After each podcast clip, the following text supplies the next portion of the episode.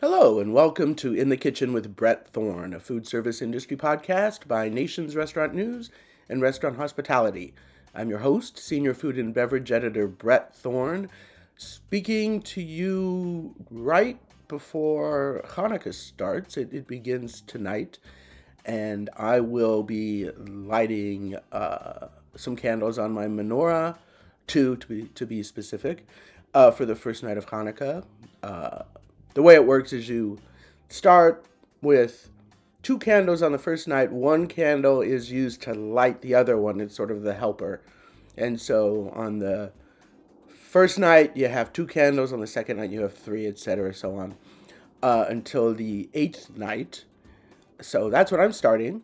I'm also celebrating the holiday season with a very holiday appropriate uh, couple of guests. I have uh, Carl Sobocinski, uh, the founder and head and boss of Table 301, a restaurant group in Greenville, South Carolina, and Michael Minelli, the chef of Passerelle, which used to be part of Table 301, but Michael bought it from Carl uh, a couple of years ago in a process that is being repeated a lot within Table 301.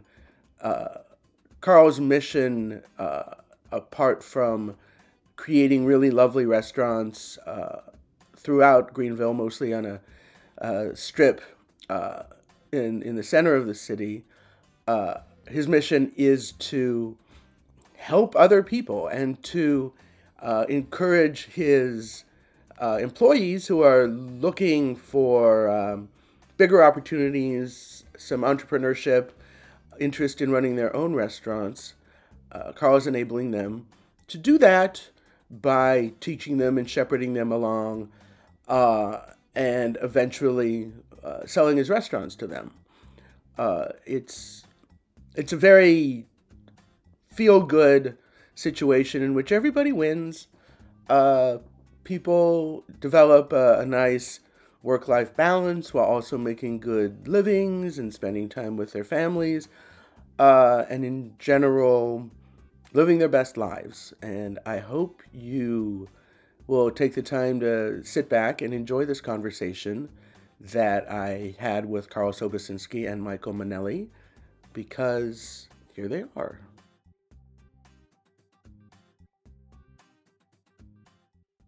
We can talk about whatever you guys want to talk about, but uh, I know, Carl, that you are in the process of kind of you've built a huge restaurant empire in Greenville, South Carolina, and now you're kind of spreading it out, sharing the wealth. I think. Tell me. Yeah, yeah, a hundred percent. Um, you know, I I think we all have an inflection points that sometimes it's at an age. For me, I was going through a leadership program um, through the Aspen Global Leadership Network here in South Carolina. It's called Liberty Fellowship, and I was 45 and just started looking at um, purpose and what I had been doing, and was it impactful? Was it purposeful? And then what did I want to do with the next several years of of you know still healthy time and and a chance to maybe be impactful and then I hit 50 and I started thinking and asking those same questions. And now I'm about to turn 56.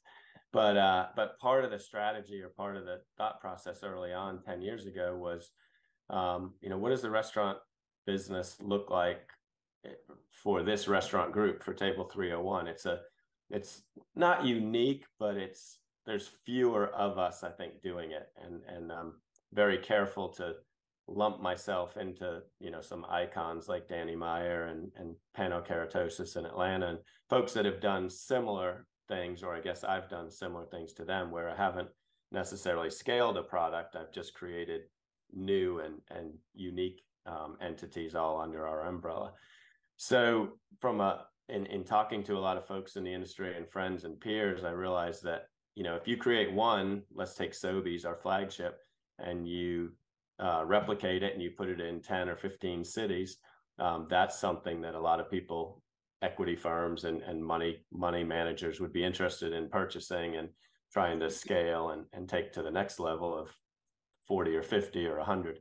Um, but we had this unique concept and um, philanthropy and giving back to the community and um, and helping those that have helped me along the way has always been something that has been ingrained in me early on. And so I just came up with, I think, um, on our own through some great conversations of, you know, why don't we help those people that have helped us get here by helping them become owner operators and and um, creating the next generation of entrepreneurs and and business owners. And so, um, yeah, Michael was the um, second or third one third. to uh, to pass on one of our re- restaurants to.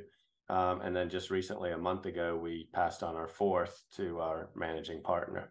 So it's been a hugely rewarding um, experience to be able to again help those that came along for the ride and, and worked with us and our team and and helped me fulfill dreams that I had as a young man um, and to see to see that next generation, that next wave of entrepreneurs um, come through. So it's worked out well. Uh, you get that kind of you know great great feeling inside of helping others, which is what we do in hospitality. We take care of others. Um, and for the first time, when we did start selling these restaurants, um, I was able to take a little bit off the table and and you know provide some savings and some retirement funds and um, things that will hopefully help me and my family down the road that that I didn't necessarily do in the first 15 or 20 years. Well, let's let's step back a little bit and let our audience know more about you, uh, Carl Sobocinski, and the Table 301 group. Uh, you are in Greenville, South Carolina, which was a quiet city without not a lot going on downtown. And then, I mean, you kind of brought in, you opened a bunch of restaurants down that main strip, and and kind of got the the city going. And now it has it's sort of a vibrant, thriving little metropolis. Is that accurate? Yeah. Giving you it, yeah, I mean it's it's accurate that Greenville's vibrant and we got a great little metropolis going here. You know, you probably heard me say this before, but I, I tell people all the time I was young, dumb, and naive. And sometimes those are three good attributes to have when when you're an entrepreneur. Um, and you're from I, New Hampshire, right? I am. I grew up in New England, um, born in Boston and raised in New Hampshire. Uh, and then you migrated to, to migrated south to go to Clemson and thought I wanted to be an architect. Studied architecture at Clemson, but uh, like a lot of college students, I started waiting tables and bartending, and um, the industry sucked me in, and uh, and I love it. It was the best thing that could have happened. And then we started a little restaurant group with one restaurant in 1997, and um, that is our flagship Soby's, and it's still here today. And over the last 26 years, um, I think we've started and built uh, somewhere near 15 different concepts. Uh, we still own and operate seven or eight of them. We've transitioned four of them to uh, to our our managing partners like Michael, and three or four of them we've either closed or rebranded um, at some point over the years. You had all sorts of things. I mean, you have Soby's, which is sort of modern Southern, right? And you have an Italian place. A, you had a smoothie shop. Do you still have that? Yeah, so that was the one we most recently sold. That was our plant-based, uh, health and wellness-oriented lifestyle brand. Um, and Olivia Esquivel, our um, managing partner, she took that over and you had a taqueria which i think was the first one that you that you i want to say offloaded but that sounds unkind you you enabled the the guy running it to be the owner of the place right yeah poppy jorge Barales, poppy he purchased that restaurant from us in 2019 gianna was the italian concept was 2020 michael did passerelle our french bistro in 21 and then this year southern press juicery so now let's introduce our audience to Michael Minelli. Hi, Michael. Hello. How are you? And you are. I'm great. Uh, happy to talk to uh, both of you. And you are the owner now of um, of Passerelle. Is that right? Passerelle Bistro. Yes, sir. That's correct. So tell us all about you and tell us about Passerelle, if you would. So Passerelle was a little French bistro, kind of in a little nook in the falls of downtown Greenville, and the Liberty Bridge is one of the largest suspension bridges in, I think, in this is it in the country, Carl? I'm not 100 percent sure. Um, it might be, um, but it's one of the focal points of tourism downtown is to go over the suspension bridge, look at the falls that have been reborn in, back in 2004 when they had a little cafe there. And then Carl took it over in 2013 from the previous owner, made it into Passerelle. And they ran it as Passerelle for, I mean, still Passerelle, but they ran it um, to as a French bistro for close to seven or eight years. And then um, I was talking to Carl when I moved down here in 2016 and 2017 and telling him that I moved to Greenville with the intent of, you know, trying to get into a restaurant. He said, I have a location that just needs some love on it. It needs it needs an owner operator mentality. So I ended up moving down there from Soby's because I worked at Soby's for a year and jumped into Passerelle feet first and kind of just got my my bearings of the whole park situation because it's very interesting. It's it's lovely in the spring, summer, fall. The winters are a little quiet, but you you hunker down and you you tighten your helmet and you get through the winters. But when the when the trees start blooming and the flowers start coming out, it it's a busy little spot. I mean, we're only 80 seats outside and about 35 inside, and I mean we can have brunches where we do 350 people. It's it's it's wild. So it's and it's a beautiful setting, if I remember correctly. It's sort of overlooking a ravine, and it's yes, we have four tables on this little corner railing that overlook the falls. So those are pretty much the tables that a lot of a lot of native green Greenvillians bring their their friends to to town to show them the city and, and kind of convince them to to move to Greenville. So we've seen a lot of engagements there, a lot of romantic happenings there, um, and a lot of just people coming down to to show off Passerelle that I'm meeting for the first time. They're saying, "Hey, you got to come see the falls. You got to see Passerelle. It's this cute little bistro in the park. It's great." So, why did you move to Greenville? Um, I mean, you you live in New York, you know how it is. Yeah. I uh, I was I was in New Jersey, kind of not spinning my wheels, but working very hard for a company in the Northeast that was growing pretty rapidly, and um, I didn't really have a, a second to breathe and I really wanted to focus on trying to focus on myself to open up a restaurant, trying to secure a future for my family and all that. And uh, I ended up saying, look, I came to Greenville in 2014 for my sister's wedding, and we ran around downtown Greenville, all loved it. So after the wedding, we all started getting our ducks in a row, and my sister moved, my mom moved, I moved, and the whole family just took the trip and took the plunge down south to, to Greenville. And I, I bet while you were there for the wedding, you accidentally ate in a bunch of Carl's restaurants because they're all they're all there. Actually, Chuck, rest in peace, was there, and he ended up coming by the table and comping us a dessert for my mother's birthday, which fell along that timeline. And I remember I set up in in the upstairs, um, not on the on the pat the um, not on the bridge, but on like your big main deck area up there we had like 16 of us and i remember looking at the menus and it was the copper menu holder and i took a picture of it and i went back to new jersey and i was like we got to do something like this at a restaurant this is like classy but it's like super it's it just looks really sharp and the wine list i opened it up i was like their wine list is insane i've never seen a wine list this large where did they even store that and then chuck was nice enough to get a manager to walk me down the stairs because he was slow at the time and he took me for a tour of the wine of the wine cellar and showed me that little amazing space down there. It was it was very cool. It was super hospitable. I said, this is like they're doing it down here. There there's I mean New York, New Jersey, they got it dialed in, but whoever owns this restaurant is definitely doing something special. So when I moved down here, my younger sister was a, a reporter at the time and she knew Gina Boulware, who's the one of the PR people for Table 301. And she got me an interview with Steve Seitz, who's their director of operations. And I sat down with Steve, and then it was just like all the things just kind of started falling into place. We had Steve, a long conversation with Steve when I sat with him. I was getting a parking ticket, parking in a two hour parking space for an interview. And, uh, but he told me Carl's, his, his vision for what he's done and what he's planning on doing and where he was going. And I said, this is where I need to be. This is like something, ha- something, the gods fell in my favor and I'm, I'm right where I need to be. So I, you know, I hoped for the interview and I did a working interview with uh, with the management staff there at, at Soby's back in gosh, it was like August 2016. And I don't I mean maybe Carl saw something, but I know I used to sprint around that gigantic restaurant just trying to see everything just loved everything about it. So I just kind of instantly fell in love with with Soby's. That's that was my my pull into to Carl in the restaurant. And so you started at Soby's and then ended up at, at Passerelle? Yes, sir. So I was working at Soby's for about 13, 14 months, and Carl was on Expo pretty much every day because he said the owner either needs to be at the door or needs to be at Expo to make sure food's getting out or maintain the pace at the door of people getting sat. So he's at Expo, he's pouring she crab soup, and I'm talking to him, and I'm just like, I gotta, I gotta do something. So he says, Have you ever been to Passerelle? I said, Honestly, I, I haven't. So the funny thing was the what what what really amazed me is that Soby's had, I think, one manager at that point and a couple key holders. We had some servers that were filling in, just kind of making our way through the typical restaurant stuff.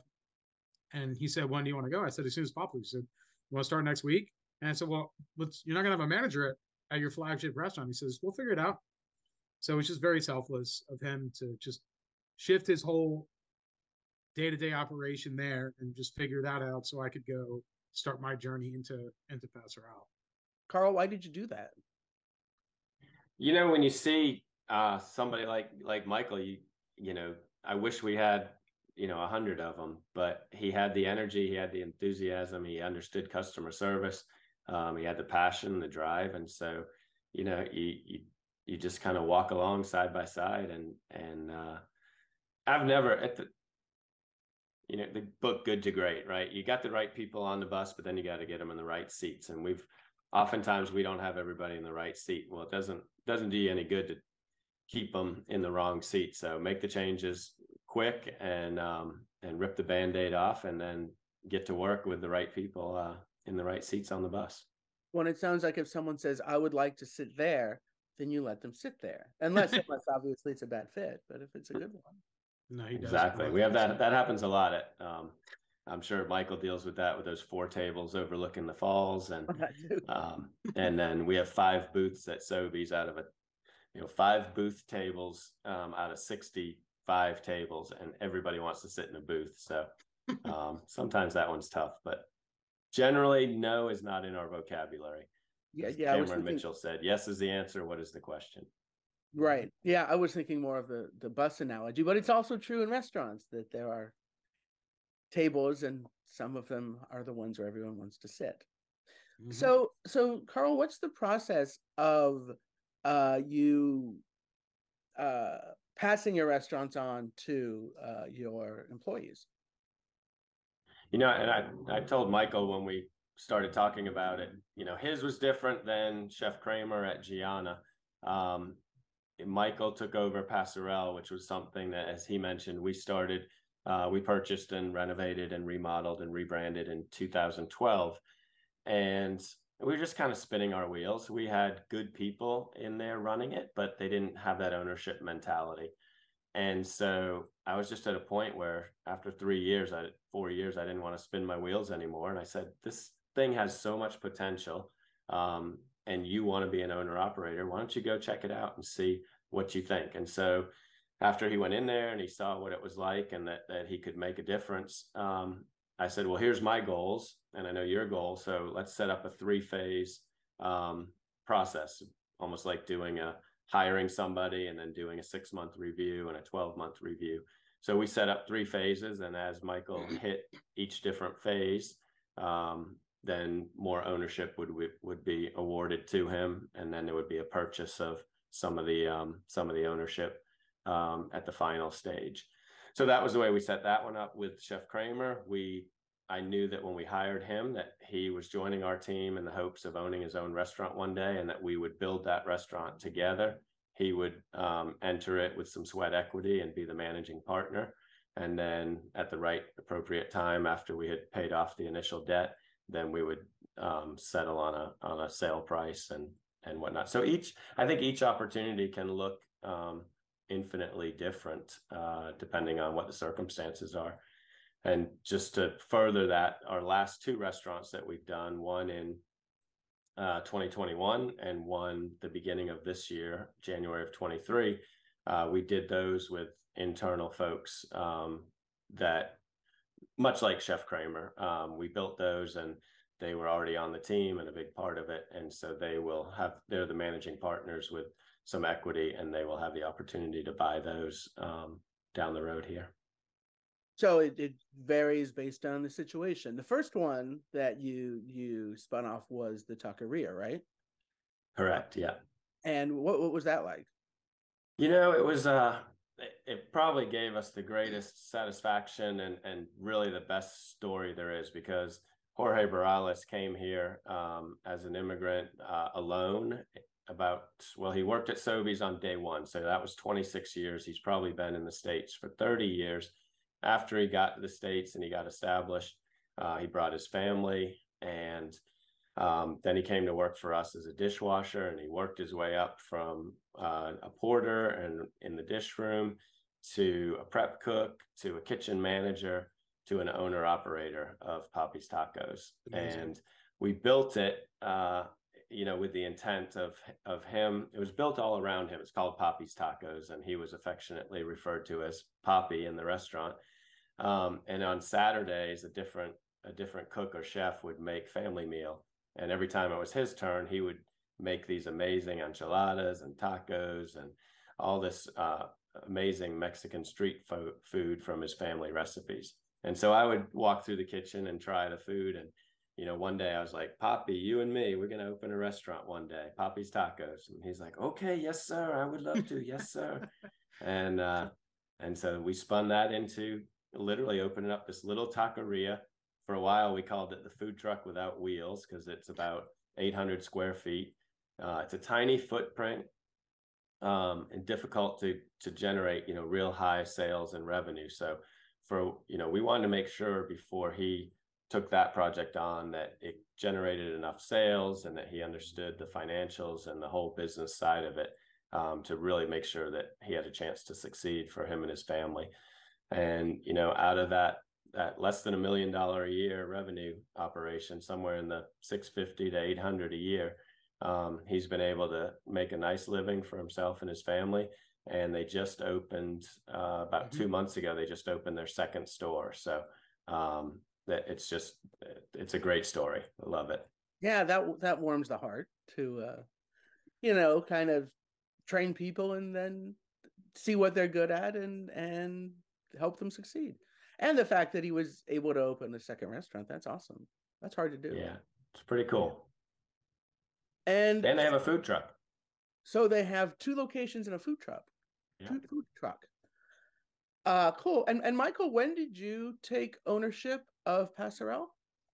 So i did the the buy-in started back in 2018 it was i think it was right after uh right before my son was born um because we ended up having a little firecracker a little early with me and my my wife, and uh, we ran through the agreement pretty quick. I mean, it was COVID, but we tightened our belts with everything and got through 19 and 20. In the end of 20, it was December 31st. We we finished it off.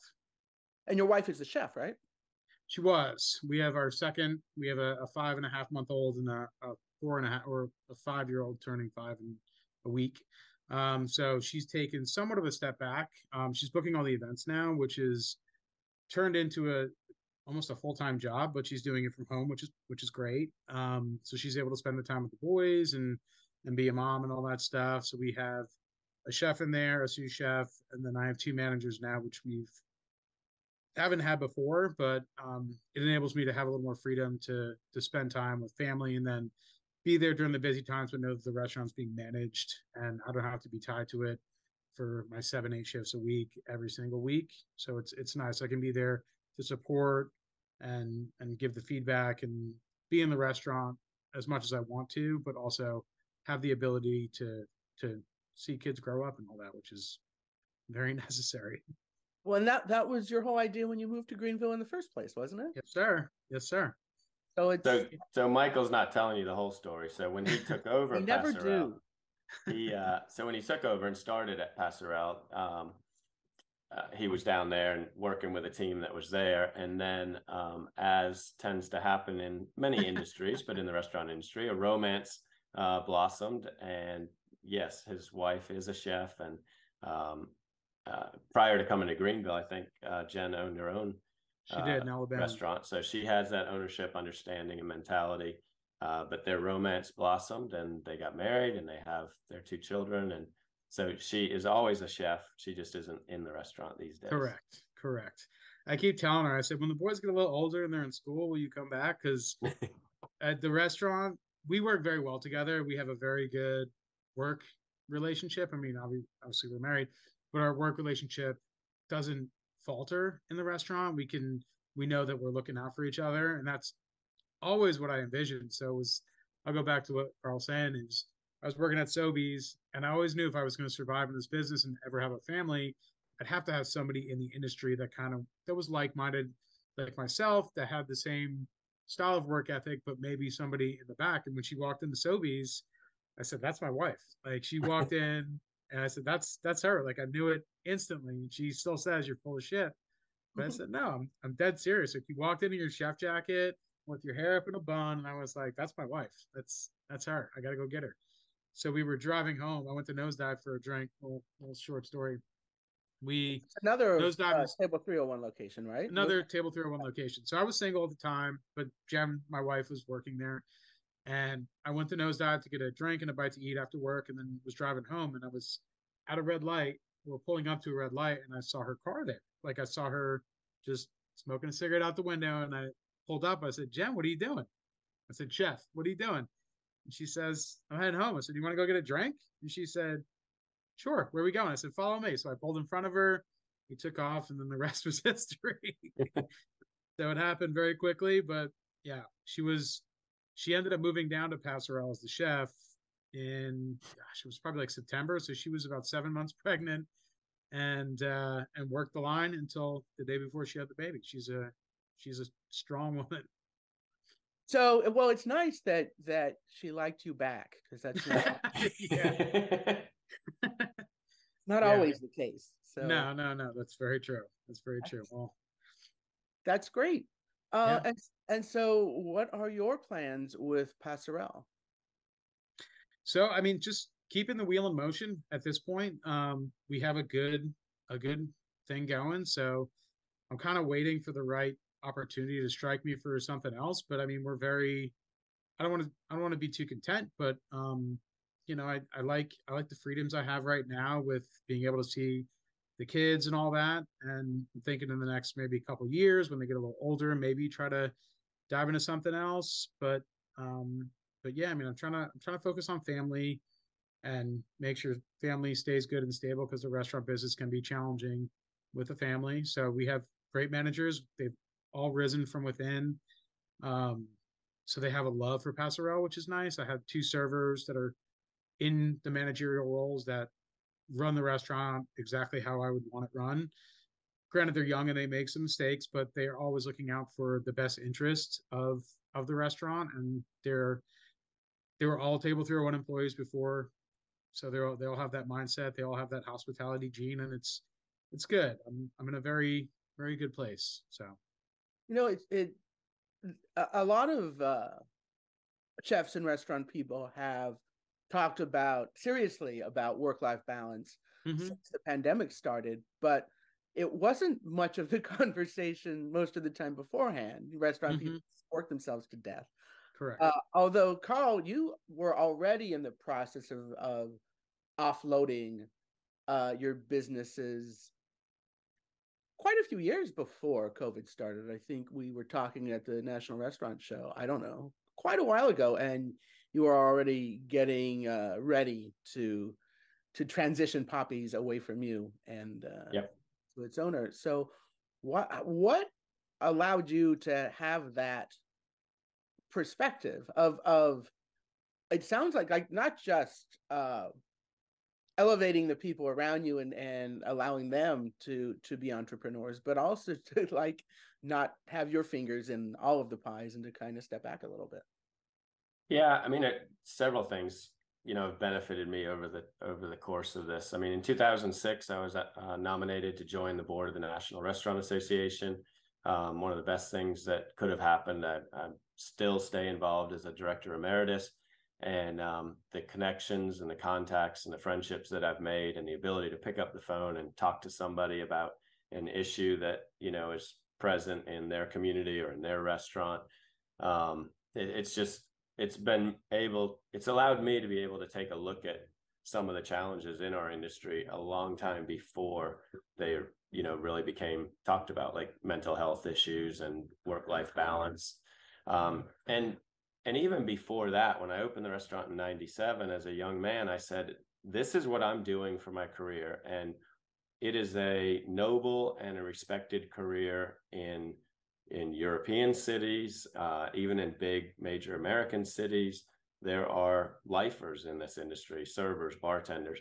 And that's what I wanted to bring to South Carolina, to Greenville. I wanted people to realize that it's a noble profession and you can be a server until you're 60, 65 years old. And you can be a bartender and you can be a cook and a chef and a sous chef. And so just having that mindset from day one um, allowed us to be a little bit ahead of the curve, but also the ability and the opportunity to, to meet folks like Danny Meyer who were also forward thinking and cared about their employees and their associates and, and took care of them first. So just if you surround yourself with people that are doing the right thing and like-minded, then it tends to be a lot easier to to um, you know kind of follow through with that and and live that that kind of um, that kind of culture. And that's what we've tried to create here at Table 301 is is that culture. You know, I can't think of a time when somebody said, um, I got a kids recital I need to go to. And I was like, then go, you know, go do that. The, the restaurant will run. It's kind of like when Michael said, I'm ready to go. I was like, then go, you know, let's get you down there. Um, things will, they'll take care of themselves. The restaurant will run. But, you know, like Michael said, you know, wanting to be, um, wanting to be present for the kids and the, the family, those, those years go by and then they're gone. And so, I um, another thing that probably helped me was having my own two daughters, and uh, they're 16 and 18 now. But over those last 10 years, eight years, I've been able to spend a lot of time with them. Um, so, so knowing that and being a dad, then you respect and you understand what the moms and dads um, want to do uh, with their kids and why they want to be there for them. Halloween, you know, I'll work Halloween because that's not my favorite holiday. You take your kids out, you go trick or treat and have all that fun. Yes, we are. We are recording this on Halloween. So yes. Uh, is it hard to let go, Carl? When you know, because you created these these restaurants, and you know, then you're like passing the ownership on to somebody else. Is is that a challenge? It's not. uh It's it hasn't been for Poppy's, Passerelle, Gianna. Um, you know, I tell everybody Soby's is is not on the table. Anything else, um, you guys can you guys can uh, come to me and we'll we'll talk through some strategies and ideas. Soby's is just that's I spent nine ten months of my life building it, like literally ripping out the walls of the existing uh, business that it was. It was a retail shoe store um, before it was the restaurant. Uh, so my my fingerprints are all over the all over the walls of that and my nickname growing up with Soby, so it's um it's kind of the the namesake. It doesn't mean I love it any more than Nosedive or Lazy Goat or any of the others, but um but that this one's hard to give up. I still if I'm working an evening shift, it's usually in Soby's. I expedited. I ran the pass this past Friday and Saturday, and and I get a kick out of it. And I watch the others that are doing it, and I they're not doing it the right way. They're not doing it the mm-hmm. way that I do it. Um, but but yeah, if I were younger, I would say giving up some of that control would be difficult. But I did because uh, I was much more controlling and had to have my finger on everything in my 30s and maybe early 40s, and then I just realized that it's kind of like I said earlier, it's it's going to be all right. It's going to run. Uh, you know, just let the people that you've put faith in and that you trust um, take care of it. And uh, it may not be perfect to my standard, but I'm not perfect, and my ways aren't always the only ways. Um, and so as you age and you mature, you kind of learn learn a lot more of that and if settle down a little bit. Great. Well, we I want to ask you more questions, but we're about out of time. So thank you both, uh, Carl Sobocinski and Michael Minelli, for hanging out with me here. And uh, congratulations on your success. And I wish you many, many more years of it. As many thank as you, you. Thank you, Brett. Always good to be with you. Get yourself down to Greenville sometime soon.